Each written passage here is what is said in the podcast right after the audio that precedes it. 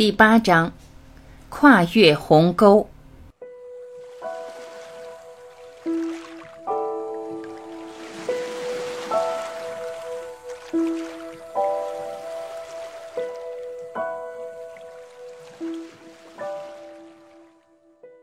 你刚翻开此书的时候，你处于点 A。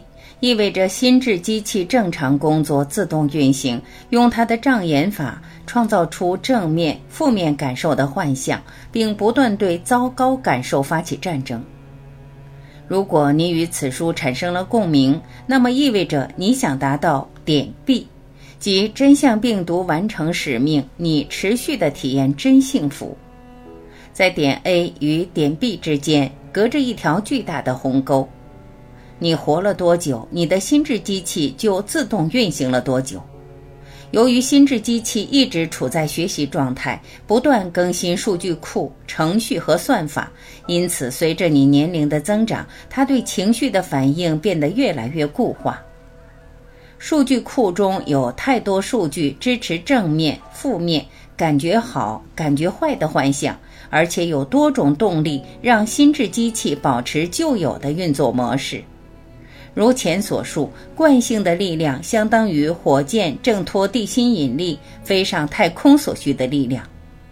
每个人的跨越之旅，从点 A 到点 B，从幻象到真幸福都不太一样，但一般说来有如下几个阶段：一、真相病毒的介入；二、心智机器的不稳定；三、调试；四、心智机器的稳定。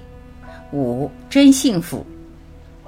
接下来我会逐一阐释这五个步骤。一真相病毒的介入。关于这一步，我已经在之前的章节讨论过了。唯一的问题是我所说的会不会被接受？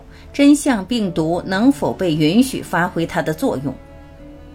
二心智机器的不稳定。在真相病毒影响心智机器的过程中，可能出现各种各样的事情。在这个阶段，心智机器是不稳定的。为防止病毒的比喻对你不管用，我再举另外两个比喻来阐释不稳定。比喻一：吊扇。想象出一把吊在天花板上的吊扇，它正在高速旋转。如果你把一根钢棍插入旋转的扇叶，会怎样？你会听见刺耳的噪音，扇叶暂时会减速，吊扇的正常运作被这根钢棍扰乱了。然而，吊扇的电机依然会运行，扇叶会努力对抗钢棍的打扰。如果在你插入钢棍的时候，扇叶正飞速转动，个别扇叶可能会破损，但电机会继续运行，让剩下的扇叶继续旋转。如果你使用足够多的棍子，让它们发挥足够的影响，最终扇叶和电机都会停下来。心智机器就好比是电扇，真相病毒就好比是钢棍。比喻二：汽车装配线。在汽车装配线上，由专门的机床负责把汽车的零件装配起来，组成一辆汽车。如果把一只板钳塞进机床中会怎样？装配线不会立刻停止，但你会听见噪音。一些汽车零件也可能落下来，流畅的装配线被打扰了。继续往机床中塞更多的板钳，它就会完全停止运行，汽车因此无法被装好。心智机器就相当于机床，真相病毒则相当于板钳。这里所讲的重点不是电扇装配线会立马停止运作，而是棍子或板钳会扰乱正常的运作，而且如果进一步干扰，机器迟早会完全停下来。真相病毒与之类似。三调试，在真相病毒完成了一定量的工作之后。如果心智机器再问三个问题，得到的答案不仅不会快如闪电，而且会变得不同或更复杂。当心智机器正常运作时，它会观察内在空间出现的能量，然后快速响应并输出。这是愤怒，它是令人感觉不好的。当真相病毒有了一定的影响力时，输出的结果会发生改变。我希望列出几个可能的改变。不过需要注意的是，为了阐明一些重点，我会自由创造一些心智对话。在真相病毒完成一定的工作量之后，你可能会发现内在空间中出现如下念头：这是抑郁，是感觉不好的。不，先等一下，可能不对，说不定它只是一种能量的运动，说不定感觉还不错。或者。这是某种能量在按照特定的频率去运动，不，我不确定，它感觉起来仍像抑郁。或者，你说什么的时候我特别火大？等一下，我真的火大吗？或者，我今天真的很抑郁？抑郁，这真的是我的感觉吗？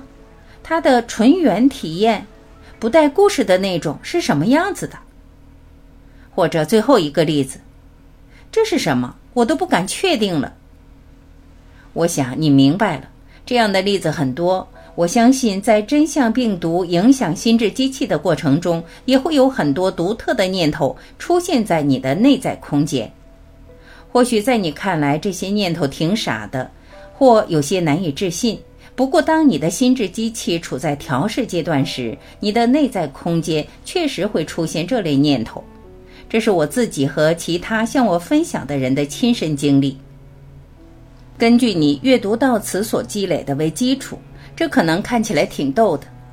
为什么会有这样的对话？原因有三：一、心智机器的数据库中有了新的数据；二、心智机器的程序和算法被大幅修改过。三，有如钢棍插进风扇，板钳插进机床，心智机器的正常运作已被打乱。它正奋力挣扎，试图弄出新的规则，以期重新回到自动运作的老路上。如果把心智机器拟人化理解，你可以说，当它按照老路子运作时，它是自信的。现在，它的自信已不复存在。现在，它对三个问题的答案产生了不安。重点，心智机器会观察内在空间所出现的一切，包括他自己。在这个阶段，心智机器观察到自己输出的结果充满了矛盾：输出这是愤怒，然后又输出或许这不是，或者输出这是能量的运动，然后又输出不，这真的是抑郁。他对三个问题纠结不已，然后。再次为真相病毒涡轮增压。以你阅读到此所积累的基础，这可能还显得挺幽默的。由于心智机器处在了不稳定阶段，你很可能会因此产生迷失感、不真实感或不适感。如果这些感受出现了，你的机会是观察它，尽自己最大的努力看见正在发生的真相。并以乌蒙滂沱走泥丸的心态去看待，这只是一个必经的阶段。除此之外，你还可能觉察到心智机器正在对抗真相病毒，以图保持现状。不过，这种感觉只是幻象而已，事实并非如此。在调试阶段，即真相病毒已经对心智机器施加了一定程度的影响，心智机器也觉察到了变化。如果你希望感到好受些，对正在发生的保持觉察，我强烈推荐一部电影片段。这个片段出自于马修·布罗德里克主演的电影《战争游戏》。我强烈建议你马上停止阅读，花点时间观看这个片段。如果你能在继续阅读之前看的话，它会非常有帮助的。在调试阶段，还可能出现另外一种现象：你可能觉得心智机器是你的敌人，它正在对抗你或故意逼疯你，让你体验不到真幸福。不是那样的。我之所以把它称为心智机器，是因为它就像机器，它不是一个人，没有愿望或意愿，不管是邪恶的还是善良的，它不会为你做什么，也不会对你做什么。如果希望进一步了解为什么心智机器会如此运作，请参看附录 A 大灾问。四、心智机器的稳定。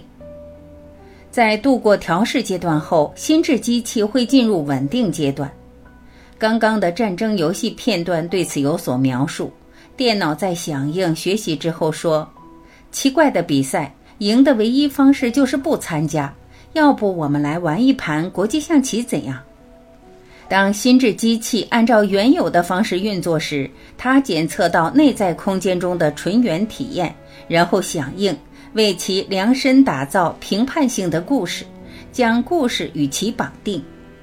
到了稳定阶段，真相病毒对心智机器施加的影响已经大到让内在空间的事物发生翻天覆地的变化。虽然每个人的旅程不同，但在稳定阶段初期，你们很可能会看到。一，心智机器会观察内在空间中的能量运动及频率。二，它会问三个问题。三，它会根据新的数据、新的程序、改良过的算法进行回答。四，它会爆出关于纯元体验的真相，并让之前的谎言、幻象和故事与之对比。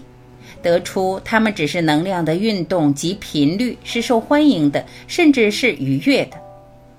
在稳定阶段初期，你仍然可能听到心智机器的噪音和絮叨，混合着新旧念头，但不会再出现调试阶段的糟乱、拥挤、迷惘、复杂、剧烈。在这个阶段，你可能偶尔或频繁地体验真幸福。心智机器监测到自己仍想贴标签。如果真的出现这种情况，一般都是比较低调的，像是某种轻微的暗示或细小的回音。在稳定阶段后期，一些额外的体验涟漪可能被泛起，虽然也有可能发生在调试或真幸福阶段。这些涟漪会以类似于三个问题的方式出现，一般像这样：我感觉自己处在一个奇怪的世界中。我已经开始体验真幸福了，但我身边的人、朋友、家人和同事仍以旧的方式看待、处理情绪。对此，我该如何做？我该对他们说些什么？当他们问我对某事的感受如何时，我该如何回应？当他们惊讶地发现我不再愤怒、受伤、尴尬时，我该怎样回应？或者，我应该告诉他们实情吗？